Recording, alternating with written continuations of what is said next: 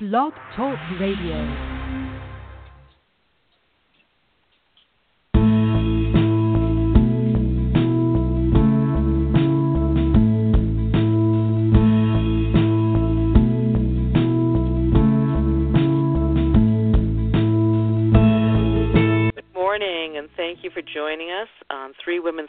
Ways. We are the show that kind of tackles some pretty difficult topics sometimes. And I must say, I think today's is one of the most difficult we've had. Certainly not the most, but one of them, because it is so pervasive and so all inclusive and so misunderstood.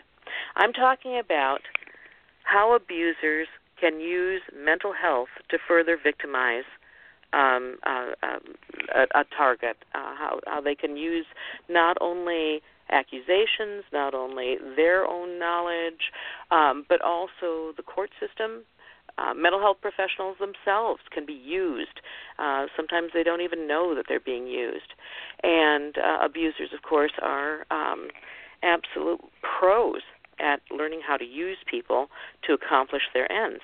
So today we're talking about she's the crazy one. How many times have we heard this, Rachel? Many, many. Many, many. many Rachel many. Graber is our guest. She is with the National Coalition Against Domestic Violence, and she knows exactly what we're talking about. She has a background uh, as a school counselor. Um, she's also been an intern with the Women's Resource and Action Center, and she leads the National Coalition Against Domestic Violence Legislative Affairs in Washington, D.C. She's had a lot of experience in working with domestic violence and various issues, and we are absolutely uh, welcoming her to the show today. We're also privileged to have Steve Cummings with us. Uh, Steve, is it okay if I call you Steve? That's perfect, yes. Okay, great. That's great. Steve, uh, mm-hmm. Steve uh, comes to us from the University of Iowa, where he's a clinical clinical clinical professor of school social work, and uh, he comes from a background of hospital social work, where he has worked uh, with a lot of intimate partner violence situations. So he comes from that background, but he also comes from the background of a mental health professional. So again, we're very privileged to have you with us as well, Steve. Uh, thank you for joining you. us. Good. Yes, thank you. So, Great to be here. Thanks.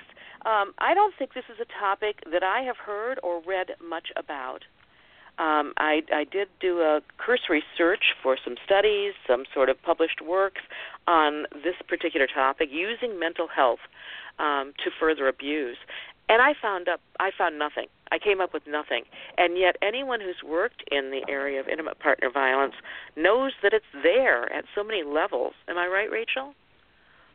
Absolutely. And you know, I, there are there are a lot of things that we know that that are happening that are really hard to measure. So there's not always a lot of quantitative data, um, but we we have stories upon stories upon stories of people who um, they are admitted to inpatient psych because of um, their abusers claiming that they have mental illness. They lose custody of their children. That's that's a really really big one, and um, I get a lot of phone calls about that. Um, we don't provide direct services or legal legal counsel, but you know we have parents who they have nowhere to turn, and they're they're in such pain. Um, and so those are those are kind of the things that we see a lot. And there there are two different angles here. Um, one is using claims of mental health, the mental illness as a as a tool of power and control. And then the other angle is the actual psychological abuse, right? Um, psychological abuse that that that's trauma caused by verbal abuse, um, threats, you know. Uh, people, the, the abuser will constantly criticize, blame, um, convince the victim that the abuse is her fault, undermine her self confidence and self sense of worth. Um, and then, then one thing that actually is is very common. It's called gaslighting, and the purpose is to make the victim question his or her sanity and sense of reality. So, you know where that comes from? I, that you term? know. Uh, I, I would like to explain that because we use that term. We yeah. use that term, but I don't think a lot of people understand where that came from. There was actually a movie back in like the 1930s yeah. called Gaslight, and it was back when I mean the, I, I've actually never seen the movie, but um, it was back when you used to have to literally light the the gas lights in your house uh, when it got dark. And my understanding is, is that in the movie, the woman would come down. She was a rich woman, a wealthy woman, and the man who married her was trying to drive her crazy so that he could then get control of her money. So she would come downstairs when it was dusk. She would light the lamp. She would go about her business. She'd go back upstairs, come back down, and all the lamps were out. And she would say to her husband, "Why did you turn the lights out?" And he said, "There were no lights on." And mm-hmm. little things like that to make her question her own sanity and to question her own um, reality. And so that's where that term comes from. And I think if, you explain, you know, that that movie, uh, it makes it so completely understandable what gaslighting means. Where you have, where you do things, you perfect, per, purposely manipulate things so that the person questions their own sanity. Um, it's one thing if somebody says you're nuts and you know you're not, but it's another thing when you start to question whether, in fact, you might be. So I just wanted to give that little explanation of what gaslighting meant. Thank you, Rachel. Go ahead, go on. Oh, thanks, Heather. Um, yeah, and things like that, they are in the long term can have a much um, more pervasive mental mental health outcomes, right? So um, seven out of ten psychologically abused women display symptoms of PTSD and or depression. Um, it's actually a stronger predictor of PTSD than physical abuse.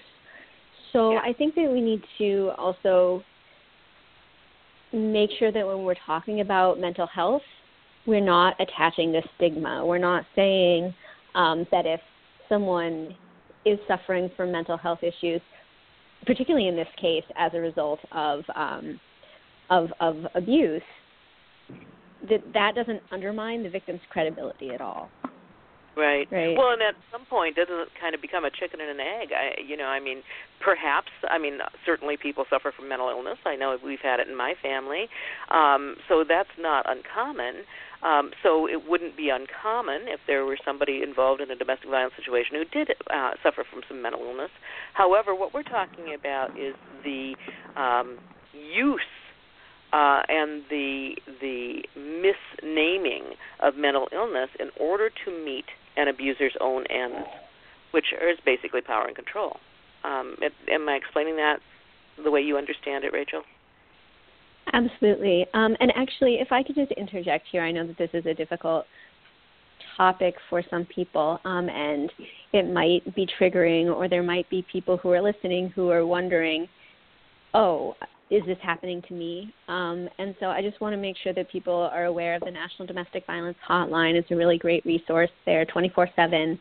Um, they have, I think, services in 120 languages or something like that. Um, and their phone number is 1 800 799 7233.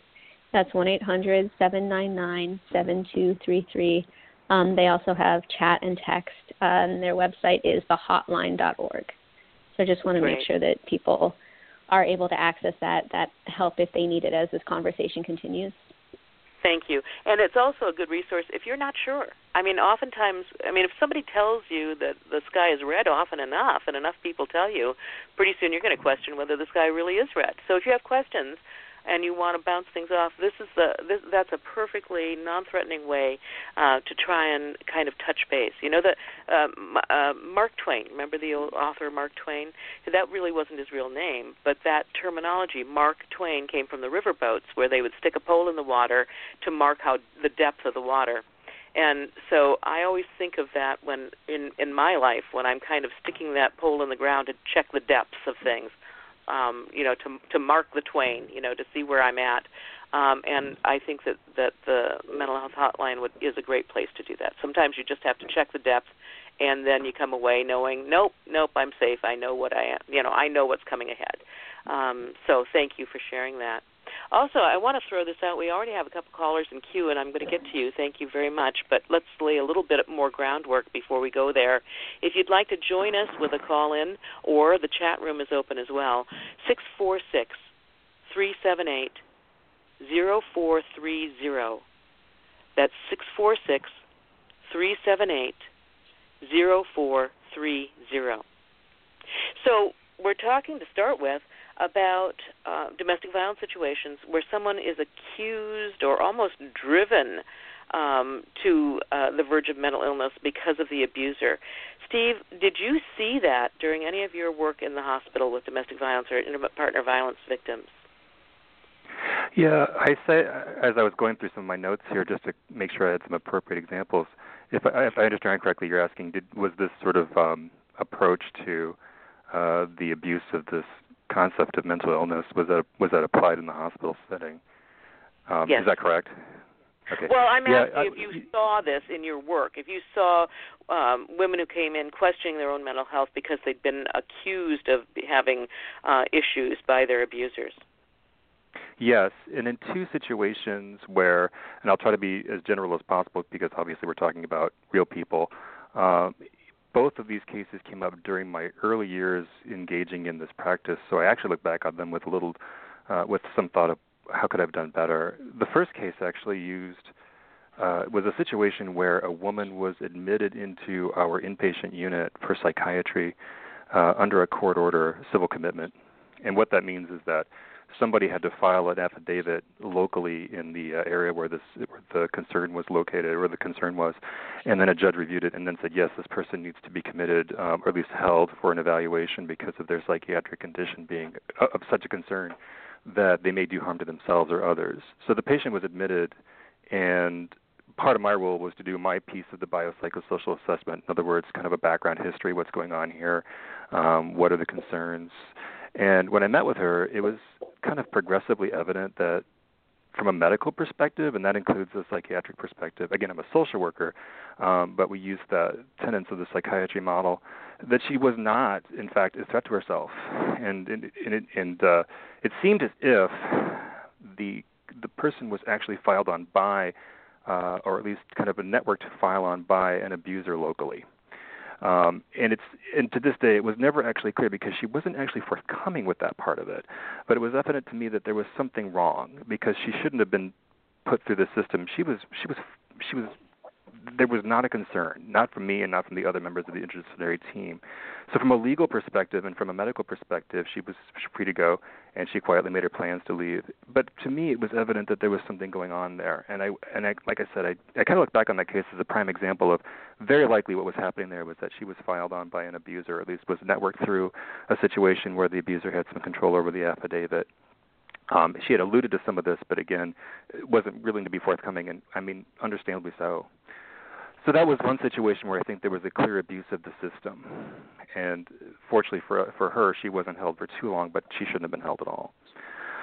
Um, in another case, uh, I had a gentleman who was admitted to the unit who he was actually the abuser, and he had a history of that um, but was somehow able to reach out to the, his partner during the time that he was in the unit. And so the partner would come and speak to me as the psych, as the social worker in the unit, and she would ask, "Well, can I see him? I think he's actually fine. Uh, I would like to help him. Um, I would like to be kind of. He's telling me that he's he's all right now." And yet, the, all the evidence that we could collect through again another psychosocial assessment suggested otherwise and it was a very difficult place to be uh, because again she really wanted to see him and yet she had from from all evidence to of the information we were able to collect, she was actually the target of, of abuse. So it was a struggle again where it felt like he had some control over her and she was actually making excuses and feeling compelled to help him and kind of be a rescuer. And this is again, I don't this is not meant to blame anybody in this situation, but yet to demonstrate sort of the dynamic at play there. Um, and so in my role, I was working with her to kind of consider what options does she have? Does she feel safe? And uh, through that conversation, I think we were able to come to good some, at least some resolutions that were supportive for her. So those are at least two com- two examples that I think might help illustrate what you might be asking. But I'm I'm more than happy to go someplace else with that if you if you need me to. Yeah, Rachel, can you think of examples where I I I will tell you right now that I I wish I had a dollar for every time I heard an abuser say, "Well, she's crazy." She's crazy. Mm-hmm. That's the only reason that we have these problems. She's crazy. And if it's an abuser who knows how to use the system, um, then they can do they can make the accusations and get that uh, 48 hour hold and things like that because all you have to do is indicate that the person has uh, threatened ha- to harm themselves or others and that gives you the basis for requesting that kind of legal hold on a person for an evaluation Rachel am I right there Yeah mm-hmm. Yeah, absolutely. Um, and you know, abusers are master manipulators. Uh, you know, they they control and abuse and coerce their victims and survivors but often they're very, very charming, they're very charismatic, and people believe them, courts believe them. Um, I do want to address actually, um, and, and I, I did mention a little bit before the stigma of mental illness, um, but I do want to also address how it works outside the court system. Um, a very common tactic, again, for abusers um, as a as a tool of power control is to um, to exert economic abuse, um, and that frequently involves, um, for example, sabotaging um, the victim or survivor's work. So it's not uncommon for a, an abuser to call up an employer and say, you know, I think my partner. I think she is developing mental illness. Um, oh. Can you keep an eye on her? Tell me if you see any of these signs. Oh my Um, God! Really? or- I've never heard of that. Oh, yeah. Are you Mhm. kidding me? Yeah. Mhm. Oh, I, yeah, I wish I wish I was right. Um, and so they use it to sabotage sabotage work because there is this stigma, and people say, "Oh, this employee has mental illness. I don't, I, you know, I don't trust her to be here in the workplace to be giving her best effort and um, doing a good job and not being a threat to the people around her." Um, so it's one of many ways, and if you take away a woman or a, a victim or survivor of, of any gender their um, economic autonomy, then that just makes them more reliant on on the abuser. Um, and and they, you know abusers use the same thing to undermine relationships with family and friends, um, because there is such a strong stigma attached to this idea of mental illness. Wow. I want to spend a couple more minutes talking about this because it's so pervasive and I really Mhm. I've not heard a lot of talk and when when there are general discussions about domestic violence among people who are not necessarily professionals. I don't hear this being mentioned at all. I, I just don't hear this as part of the discussion. Um, so, you know, I, I, I think it's an important discussion. Right now, I'm going to go to one of our callers, if you don't mind, Steve and uh, Rachel, and uh, let's see if um, caller, are you there? Yes, I am. It's Marilee. Hi. Who, get, what's your name, please? Marilee McLean. Heather. Oh, hi, Marilee. Marilee has been on our show before. Um, Marilee, what do you think of our discussion so far? Are we spot on, or do you have something that, that you can correct or add? No, I I think you're spot on, and um, it's kind of all the things that I discuss. Um, I'm a domestic violence expert, and I have been in the field for 25 years, and I deal with women every day going through this, and um, they're telling me, you know, they're labeled with, um, they're in, like uh, they're enmeshed in their children's lives, and that they're the domestic abuser, and the man will call the, or she'll call the police, and then the man will come to the door where the police come and he scratches his face. And I mean like an inch long scratch and this mom goes into jail and then she loses her children and that was probably four years ago and she still hasn't seen her children. She gets a phone call once a week. And I I hear it every day and of course um the coercive control and the emotional abuse that within the court system they're very good. Like uh what um gosh I forgot your name. uh, Rachel was saying. Rachel or Steve? Manipulative. No, Rachel said that it was how they're manipulative and of course of control and they're charismatic and charming. And I absolutely went through that myself, and um, that's what my book is about because that is what happens. They are so controlling. Uh, my ex would do things like stalk me, and the two therapists that were involved in my case that were brought in were known for siding with the male and never finding abuse. But not only that, they um, they quoted Richard Gardner throughout my whole evaluation, and they stated that they wouldn't listen to the domestic violence that I was in. That they wouldn't even that it wasn't even in their evaluation. And then they stated that I had a hysterical personality disorder and I had PAS. And so that was used heavily in my case, and that's used heavily in all these mothers' cases. And I get thousands of calls in, in, the, in the last 25 years, and I get hundreds every single day. A mother calls me. I was interviewing a mother just uh, yesterday for being an intern with an organization, a nonprofit I'm with, and as I'm talking to her, I find out she's a domestic violence survivor and she got taken to jail, and that uh, she's lost her 10 year old and her 2 year old. And they didn't really go through um, mental health evaluations like what they do with most of these cases, but they just did it. And I was really shocked to hear how they did it. You know, so if this is going on rampantly, and the gaslighting, yeah. these guys are incredibly good at what they do. Yeah, so, thank you, uh, um, uh, Marilee. I'm going to um, put you. I'm going to put you on mute here for a second so we can get comments from uh, Rachel and Steve. Um, uh, let's start with you, Steve. Is this similar to what you saw Mm-hmm. in your hospital setting? Yes, absolutely, and unfortunately so. One of the things that I would see when I worked in intensive care, which unfortunately, I think it even goes without saying that we would get a, a fair a, a share of patients coming in who were victims of domestic abuse. Uh, that uh, patients would come in, and then at that time, obviously, they're not they're not able to make decisions for themselves. So there's always this challenge to determine well, who does make the decision. And I feel very grateful that our system did a, a decent job training us on how to evaluate not just the legal rem, you know, step of who goes next in the chain of decision makers. We had to be very sensitive about people who presented themselves, say, as spouses who were married when they were not. Uh, or people would have kind of a role in that person's life when in fact they were estranged, maybe on the cusp of divorce. Uh, we had to be very sensitive to whether or not we were actually speaking to a person who was the abuser or not the abuser, and uh, it just comes down to that.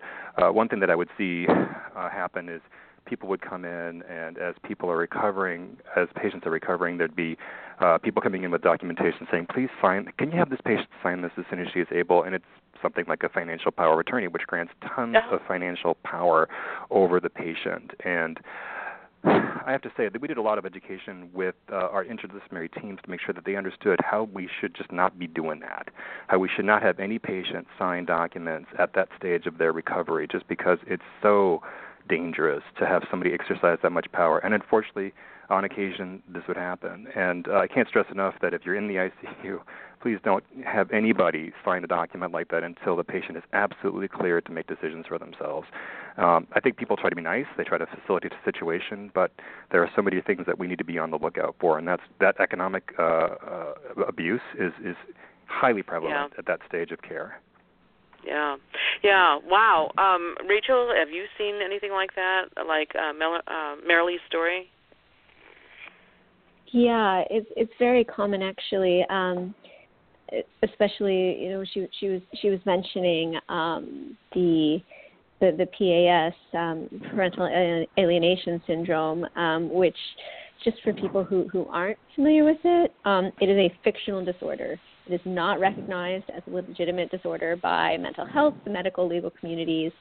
Um, it was very publicly rejected by the American Psychological Association, the National Council of Family and Juvenile Court Justices. Um, it's not admissible in courts in the UK and in Canada. Nevertheless, nevertheless, Nevertheless, there are people who believe in yes. it with their hearts and souls. Yes, um, Um, and again, maybe strong- I should strongly explain. endorsed.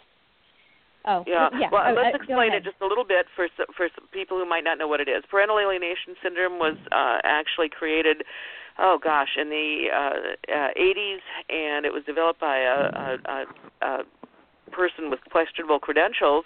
But basically, what he said is, well, if a child doesn't want to see his or her father, clearly the only reason would be because the mother is poisoning the child against the father. That's it. No other reason that a child might not want to see it. So therefore, we have to punish this mother um, by removing her access to the children and giving total access and total control to the to the father. Um, did I sum that one up okay? yeah, no, no, that's that's great. Um, and and I, I do want to add that that this includes um, kids who have been subject to physical violence by the abusive parent, sexual abuse by the abusive parent. Um, you know, approximately 58,000, this is an estimate, but 58,000 children are placed with abusive parents annually. Um, and, you know, those kids, they're going to those, you know, they're placed with the abusive parents. They're abused, they're molested, sometimes they're even killed. Um, and, and that, again, is a very, very common abuse tactic. If a victim or survivor is thinking about leaving an abusive relationship, one a, a very, very common tactic is for the abuser to say, "Well, I'm going to get custody of the kids. You're never going to be able to see your Mhm. kids again," or to threaten the kids, threaten to kill the kids, threaten to um, abscond with the kids. Um, and right here, what you have is m- misguided um, courts um, relying on quote unquote expert testimony by people who are relying on a completely discredited and basically junk, junk science theory. Um, and the courts are facilitating the abuse and just making it easier for the abuser. And I think it stems from a total misunderstanding of what it means to be a to to have an intimate partner violent abuser.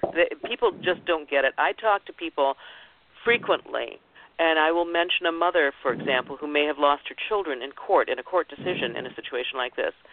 And I invariably get a, well, what was wrong with her? What was wrong? Well, the courts wouldn't just take away her child unless there was something wrong with her. Add that stigma about mental health, and then you add this total b- blind faith that obviously the courts wouldn't do something like that. Um, and it's just a, a, a recipe for disaster uh, for women who are going through this kind of thing. The other thing that I wanted to mention to you, Rachel, that came to mind is, and I think it's time we segue into that, mental health counselors have often played a role in court cases. Their reports, their forensic reports, their evaluations, whether we're, we're talking about custody for either a child or an, uh, a, an an incapacitated person, um, cor- courts and um, mental health evaluations are kind of uh, linked in many, many areas. And when you have courts and the power of the court come into play here, then you're opening a whole new ball game. You're opening opening up a whole new can of worms. Because now we have not just a mental health counselor who is counseling a person who's having difficulties. We're having a mental health counselor who is writing an evaluation that a judge will believe. Correct and me I, if I'm I wrong. just want to, yeah. Okay. So I, Yeah, I go do ahead, Rachel. to, I do want to um, just ha- introduce a couple um, ca- caveats. Not, Okay, good. I, you know, most judges and most courts are not doing this. Most judges and most courts, you know, they have the training. They know that parental alienation syndrome isn't actually a valid condition. Um, and so I, I don't want to give the impression that um, all the courts are incompetent because that is not the case at all. Um, Okay, we I did our also, caveat. Now let's talk about. Uh, we did our- we did our caveat. now let's Um, talk about some of these egregious cases. I mean, I, I, I and and I'm sorry that I'm being impatient with you, Rachel, but I live in King County, Washington, which is probably one of the most exemplary areas for understanding uh, domestic violence in the court system throughout the court system, and yet I still see some really egregious examples of, of things happening in courts. And I live in a really great area. They they do a wonderful job for the most part, and yet it's still there. Uh, so I, I appreciate what you're saying about the vast majority of courts are educated, blah blah blah. But I think even with the, it, it's still a huge, even with a caveat, it is still a huge problem out there. It, it is a huge problem, absolutely. I just I just want to make sure that um, if there are victims and survivors who are listening to the con- this conversation, they don't feel afraid to get protective orders or to take whatever steps Oh, I see. they need okay, yeah, that and of might course, involve yeah. the judicial system to to Yeah. to protect themselves. So I, I just want to Sure. put that out there. Um, Steve, I think maybe this idea of the role of the mental health professional is a little bit more Mhm. more um, in your line than mine. Well, I- it, it certainly is in the in the uh, in the uh, the area that I'm coming from is, of course, in direct care at Trauma One level hospital care. I will say this though, with having interacted with my colleagues over the years and my colleagues who are involved with the court system, that one of the key things that is important for best practice when it comes to mental health counseling or social work engagement, and again, my my core background of profession is social work, and I'm very respectful of that history because it's obviously a profession I value. They will always tell me the same thing, which is if you do good work, and the idea is that you're doing ethical best practice, you will develop an understanding and a work. You will have a good relationship with your court system that includes the attorneys working in the system, the judges working in the system. Again, this is not to alleviate or take away from the very thing that you're talking about about the egregious, egregious abuses of those things, which I know exist. Um, but from a professional standpoint, the best practice is to make sure that you're engaging in uh, doing the best work you can and developing that relationship with the team that you will see or the you know the system that you work with every day and again, not to make excuses for the issues that do come up, but that's that's my background. Um, if I file an affidavit, for example, as somebody who was working at the hospital, I have to make sure that I can defend that because we always had to make sure of we always kept in mind, well, what would this look like if this was in court? How would this appear to you? How would this be pulled apart? Are you ready to defend the work that you're writing? Um, so in a in a perfect world, so I stress that we aren't in that world. Uh, but in a perfect world, you'd be able to defend the work that you do. Um, but unfortunately, in the world that we live in, we know that that isn't happening. And so I do want to acknowledge the fact that those are the issues that are out there that are probably stemming from things like bad practice or assumptions made by people relying on so-called conventional knowledge of um, mental health care that is outdated. There's no evidence, things of that nature. And again, for practitioners, we have to be not just educated, well, licensed, what have you, but we also have to keep up with the with the latest evidence that comes out with things that, that pertain with work that pertains to mental health care. We can't just rest on the laurels of the knowledge we had 10, 15, 20 years ago. So I don't know if that's helpful at all. but that's coming from my background. Well, I want to check with Maralee because it seems to me, um, Maralee, mm-hmm. have you been listening to this conversation? Because it seems to me you mentioned to me yeah. not too long ago that you're working with a court system to try and mm-hmm. um, alleviate some of these situations, or to try to help judges learn more. Can can you talk about that at all, Maralee? Yes, um, I'm with uh, Moms Fight Back uh, in Colorado, and we're setting up a system where they'll be trained for judges and just and not only judges, the uh, district level and criminal level.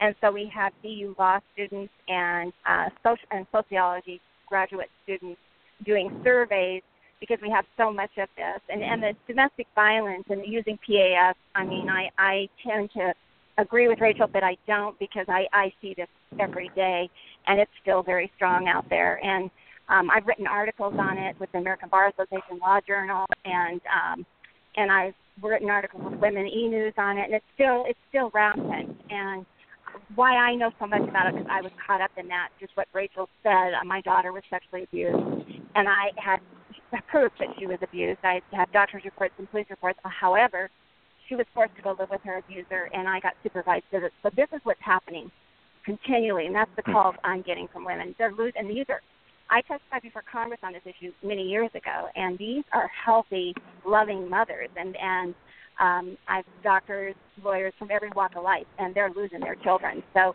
um, I don't believe the system's quite working the way it should, but I do agree that some of the judges get training, but they only get they have five hours a year they have to take, and that could be in anything, not necessarily domestic violence. And even when I talk to the people that are doing the training here in Colorado that are the top notch trainers, they don't understand all this and they are not training on this. I mean, the guy, the, the head trainer here said, "Wow, I never even heard of this before." so it's kind of shocking, and um, there's a lot of work to be done. That's my opinion. Yeah, thank you. I'm going to put you on mute again, uh, uh-huh. Maralee, because I'm getting some some static in the in the voice, so okay. or in the phone line. So if you keep, keep listening, and um, you know, we appreciate you being here, but I am going to put you on mute right now. That's okay. So Steve, um, you're the you are our resident mental health uh, professional here. you represent all sure. mankind when it comes to mental health sure. professionals for this the purposes of this show. Mm-hmm. Um, wh- have you seen this professionally where the mental health professional just doesn't understand, doesn't get it, and therefore the decisions that are being made are just really kind of faulty? Have you have you seen this?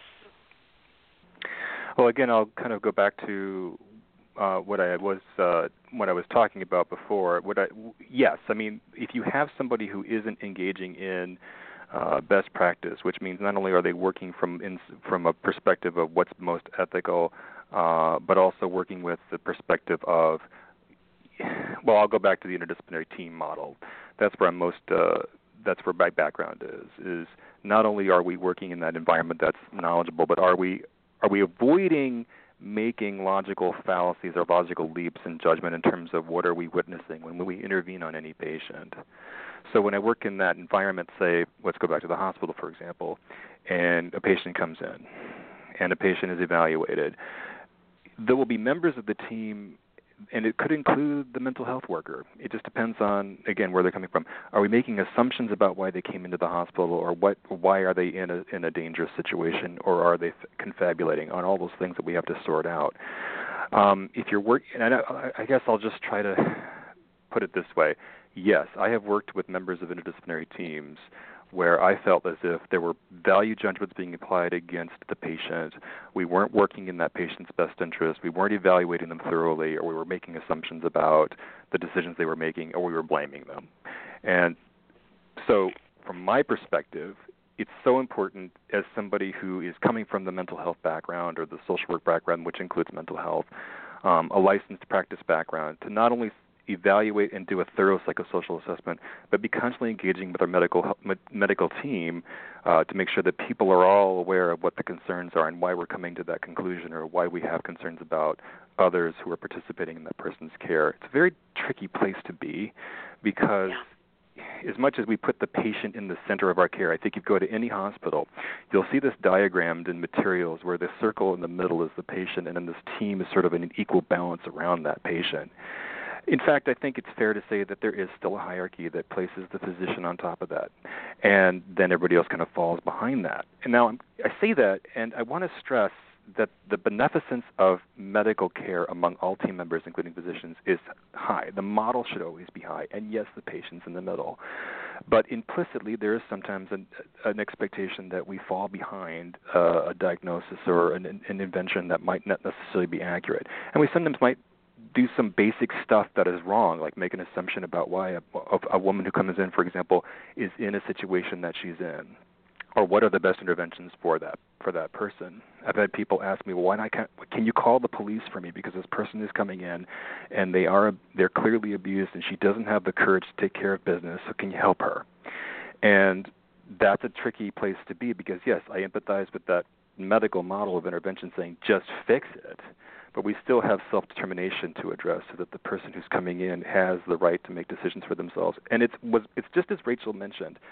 Um, I think it was Rachel that had mentioned this that the time of most danger for a lot of people who are in domestic violence situations is when they attempt to leave. And so when they come into the ER, that is a very difficult time. We want to be as supportive and helpful for them as possible, but we can't always take the actions that we think are important or best because that person's going to feel the brunt of that. And if I do something as simple or, or what I think to be innocuous is hand my business card to that person that they take out with them, that could put them at risk because then their material could go, their wallet could go through there. Somebody could go through their purse and find this social worker's card, and that could be a high risk to them. So we have to be very thoughtful about things like that. So I, mean, I guess I'm, I don't want to kind of give this sort of long-winded answer, but I think yes. Do I see bad practice in engagement when we're in those environments? Yes, but the bad practice isn't necessarily because people are uh, actively trying to do a bad job. They're just working from outdated or perhaps presumptions that should not be made about a person's care needs. And so the social worker or the mental health professional who's in that environment, and that includes LMHCs in the state of Iowa, for example, or ARNPs, or advanced nurse practitioners who can also engage in all this. We're all working together to try to address the best needs of the patient, but we have to be conscientious of what am I doing that's going to be a best for them that gives them self determination but also provides them support so they can make a good decision or maybe help you know make a decision that helps themselves better well, um, and we, in all fairness, sure. we all operate from our own history, our own assumptions, our own yes. um, background, training, feelings, you know, history. Mm-hmm. Um, so, you know, we are all just human beings. But I want to mm-hmm. just kind of, you know, get a handle on this. Uh, this, uh, you know, I, I I say I'm a linear thinker, but I'm a very disorganized person. So I don't know uh, if those are Same incompatible here, sure. characteristics. Um, but if I don't do this kind of linear check thing, then I, I lose track of what I'm sure. what I'm talking about. So I want to go back. We started the show saying that we're talking about mental health and mm-hmm. mental health conditions, mental health accusations, and mental health evaluations, oh, sure. mental health judgments, mm-hmm. and how all of those can be used by an abuser. And we've Mm-hmm. alluded to a number of ways, you know, I mean, basically making a person, you know, individual life horrible. Um, but then we've also talked about, you know, making it, having that dribble over into other areas, especially the court Mm-hmm. system. Um, mm-hmm. What about forensic evaluators? I, I've always mm-hmm. been amazed, and and let me give you my caveat. My, I am um, mm-hmm. I have been working for several years on a PhD in organizational psychology, uh, psychology, not clinical. I'm about halfway through my dissertation at this point. Um, I don't know if I'm going to live long enough to see it to the end, but that's where I am. And so I have some grasp of you know psychological understanding and some grasp of you know this whole process and how this works so i'm not coming from it totally blind. Nevertheless i have an extremely difficult time understanding how clinical psychologists and social workers can blindly accept something that uh, from that a person who comes into their offices says about another person. Mm-hmm to the point now i understand that you have to do that in order to treat the person. You have to take them at face value. Mm-hmm. but then when you are in a position of having to write an evaluation or a recommendation for a court or for a third party how can you continue blindly accepting what that particular client has to say without any caveats? I don't understand that Nobody's talking. Right. Steve, I'm going to you well, for that one. I thought maybe I thought maybe so. I just wanted to make sure. Yeah, so yeah, I yeah. I know you. I know what you were wanting to to do. uh, you were wanting think, to avoid uh, it like the plague. Well, I mean, it is very difficult, and uh, so I want to say a couple things in response to that. And that first of all, when anybody comes into not necessarily, you know, I, I didn't actually work in a place where people were coming in an office. I was coming into their space whether it was bedside in the ETC, emergency treatment center or in the inpatient unit for psychiatry, and to come in and take an assessment from you know kind of well I should say rather than take uh, provide an opportunity to complete a, a biopsychosocial assessment. The idea that we're trying to encompass all of this knowledge about uh, where they're coming from medically. Um, again, they're in a medical environment, so a lot of that's already been written for us, but also there are other stuff that we need to try to capture as quickly and as efficiently as possible their background, their history, what brings them here, what are their thinking is. That would be different, I would say, from accepting blindly uh, all their information that they're giving us. Uh, in the in the environment of a hospital, you don't really have a plan to meet with those per, those folks perhaps you know a week or two weeks, or you have a, you might only visit with them one time. So you have to be conscientious about what you're doing at that one moment. And so if you take an assessment from a patient, yes, I mean there is this fundamental step that says let them talk to you, let them get to know you, uh, but there's no uh, you you certainly can engage in providing some opportunity to challenge what you're hearing, even that's backing up and saying, I want to clarify something. So I hear you're saying this, but I also hear you saying this. Can you help me understand? Kind of bring some clarity to that. And so the patient can speak to that. When I complete an assessment, I would then have an opportunity at the end of it to write my impressions. My impressions may include this person seems to be from, you know, this person appears to be, or this person is speaking from a place that I believe to be honest. Um, or I could express some concern in the in the impression section of that document that says, I really don't know if I'm clear if this person is able to speak to this, whatever this is, you know, and, and that could be anything. So I want to just point out that I don't necessarily believe that social workers would continue to blindly accept what's being told of them. Um, it's rather you need to make some professional judgments to be clear on what yeah. you're hearing and to be fair and say I don't know if necessarily this is accurate and I have some concerns and these are what the concerns are. So I would push back. Okay, what you're describing though in in the hospital is a little bit mm-hmm. different from what I was originally thinking, but it's a good point. Sure. Um, what I was mm-hmm. thinking, and I I think I'm going to go to Maralee for this. Um, Maralee, are you still mm-hmm. with us? Are you still with us, Maralee? Yes, I yes I am. I'm here. Sorry. Okay. Yes, um, what I'm trying to get at uh, with my question, Steve, is when um, abusers go to court. Well, and you don't even have to be an abuser. You go to court if there's any kind of battle whatsoever. You've got his mm-hmm. psychologist, her psychologist, their psychologist. I mean, you, you've got ancillary people coming out of the woodwork. Um, and all of those people file reports for the court. And you know, let's see, his psychologist will pretty much say she's, you know, he he's fine and he's wonderful, and anything problems that he might have are the cause of her. And her psychiatrist and will say the same thing. Um, so that was kind of the basis for my question. Maralee, have you seen mm-hmm. that where um, in forensic reports by mental health professionals um, in court um, are, are help me out here, Maralee. Are, do you do you understand what I'm trying well, to get Well, I'm not at? sure. I'm not sure what you're saying. I, I mean, I've seen, and I, if I'm, tell me if I'm right at what you're asking, but I've seen forensic reports done, and and there's proof that say the child is being abused, and the the the woman has evidence. In most of those cases, there's domestic violence going on, and they they figure about 70% of the time if when it's that kind of an issue um, there's domestic violence going on. And then if it's um, yeah. if it's sexual abuse, it's 90 percent of the time in the stats. But but I don't really understand your question. So can you word it okay, again let to me let me rephrase it. Let let me rephrase okay. it. I have seen reports from psychologists who were hired by an abuser to report oh, yeah. how any kind of bad thing that he might have done or that that might be construed as bad as far as child custody or whatever was because she influenced him to do it. Or she the the I, I'm thinking of one report that I saw where yes the father admitted that he hit the child. However the mother had hit the child so repeatedly that the father felt that if he hit the child first then she wouldn't hit him as badly. How oh, could wow. and and That's a judge is balderdash. reading that. Um, Steve, have you ever seen anything like that? Oh, I'm aware that there may be people, there are people that might speak from a place of being some sort of expert witness or expert testimony, and they provide that information. And I would, I, I would not defend that. At the same time, I know that we work in a legal system where they're trying to chip away at each other's situation or each other's case.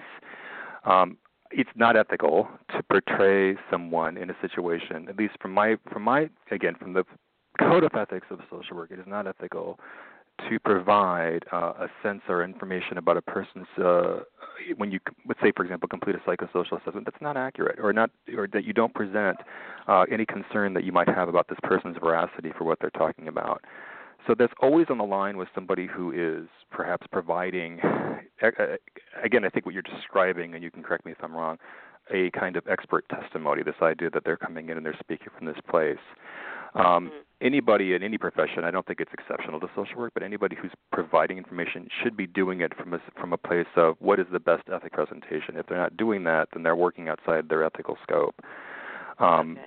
Having okay, said let that, me interrupt you because I'm I'm looking Yeah. at the clock here. So, Rachel, have you ever seen anything like that? Where I, what I'm getting Mm-hmm. at is we're talking about how an abuser can use mental health or mental health accusations um, to further victimize um, a, another person. Um, they can do it in, on an individual basis by you know gaslighting that we talked about.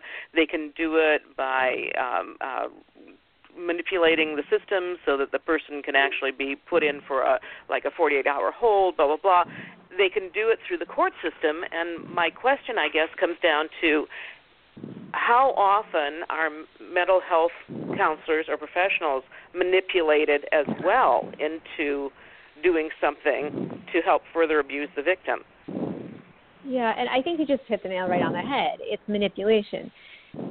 And I I think Maralee mentioned this before, and I did as well, that these people who are abusers, they don't walk around with abuser tattooed on their foreheads, right? They, I mean, a lot of them are very popular in their communities. Um, they they have the charm, they have the charisma, and they're very persuasive.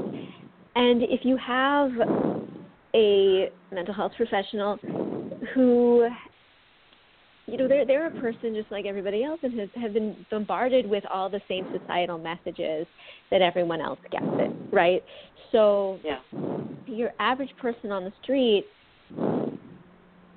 who doesn't understand the dynamics of of domestic abuse and intimate partner violence they might not be able to recognize all of those signs and they might not be able to understand the dynamics um, and how an abuser would use them as a as a tool of, of control. Um, and obviously, we, we would like to think that our mental health professionals do have a higher um, level of training than that. But they are but not necessarily to those not yeah, no, not necessarily. You know, it depends on their background, it depends on their expertise, it depends on mm-hmm. like Steve said how interested they are in their own in their own professional development, if they've been keeping up with the literature. Um, and they have those implicit biases just like everybody else mm-hmm. does. And they have um, those ingrained messages about what domestic abuse is. And you know, so so they think, oh, well, she doesn't have any broken bones. He must be telling the truth. I, that, I mean, that's very much an oversimplification. Yeah. Um, but okay, in in a way, yeah. they're reflective of general societal messages. Yes, mm-hmm. yes. Uh, in other words, they're human beings. Um, they're human and, beings. Yeah, and and all of us as human beings are are pretty flawed when it comes down to it. Um, so okay, I'm, and again, I sound like I'm rushing you because I am. I'm looking at our clock and I'm going, oh my gosh, we've barely scratched the surface here. Um, so what can we do about it? Let's look at it from three standpoints. And Steve, I'm going to go back to you again. Um, sure. Well, no, let's go to Rachel. Rachel, what can we do about it? If if I am a woman or and and I'm sorry, the majority of victims of domestic violence are women. So let's just say, if I'm a woman who's mm-hmm. experiencing this, um, what what do I do? I, I, I, if I'm in the situation where I'm being gaslighted, or I'm starting to question, or my my mental health is being questioned by my partner, um, what do I do about that? Where can I turn? Um, yeah, that's a great question. And, and once again, I, would like to um, direct people to the National Domestic Violence Hotline. Their phone number is 1 800 799 7233. 1 800 799 7233. Um, they are a 24 7 um, organization. They're partially privately funded and partially uh, funded by the federal government. Um, and they will provide resources if if you need a uh, referral to a local program. Um, they will help you with that. They will help you with safety planning, and they will answer your questions. So, if you're not sure whether you're being abused, if you have questions, or if you have a friend and you are seeing certain um, signs and you want to know, is my friend, friend being abused? What can I do to help? Um, they can answer all those questions. They're um, they're a really great resource. Um, you can also they they do chat and text, um, and you can find that information at thehotline.org. Um, and so it's that great place is always our first stop. Call and talk. It's a great yeah. place to just call and talk in a non-threatening way. You might get some resources. You might get some answers. It's a wonderful, wonderful resource. So um, I, I recommend it highly, and I thank you, Rachel, for pointing that out. Steve, what if I'm at the uh, different uh, por- point in our conversation where I feel like I'm being manipulated, or uh, a forensic psychologist, for example, or uh, where are there resources for me? What can I do if I feel like this is dragging into a court system or a child custody system and it's an abusive misuse and manipulation of mental health. Can you mm-hmm. think of any resources for a person? Well, there are a couple that I can think of as a practitioner. I don't have a number to give because each there are many professions that fit within the realm of of practice at this level, so I, it would be hard for me to speak to them all. Sure. Uh, from a social work standpoint, there are two things I, I want to emphasize. Our ethical code requires that we engage in in supervision and counseling for ourselves so that we can get an insight into best practice. We shouldn't always be we, we don't practice in a vacuum and so we shouldn't be making you know especially when we have concerns about a patient who is engaging with me that I or I should I, I say patient whomever that person might be that I'm concerned sure. about gaslighting. I'm, I feel like I'm being led down about you have you are you are actually requ- you know, I want to say required. The the opportunity to have good uh uh, counseling or support, or uh, the, the terminology I should be looking for is supervision. Uh, that should be something you establish right away in your profession. Like even somebody you can go to to say, "Hey, I have a case scenario I need to run through past you," and this would be something that should be allowed, so that you have some insight into what's going on with you. The other piece uh, going on with you, sorry, that sounded odd. So you get some insight into how you're thinking about a situation where you might have a sense that there's this is I'm conflicted about what I'm being told.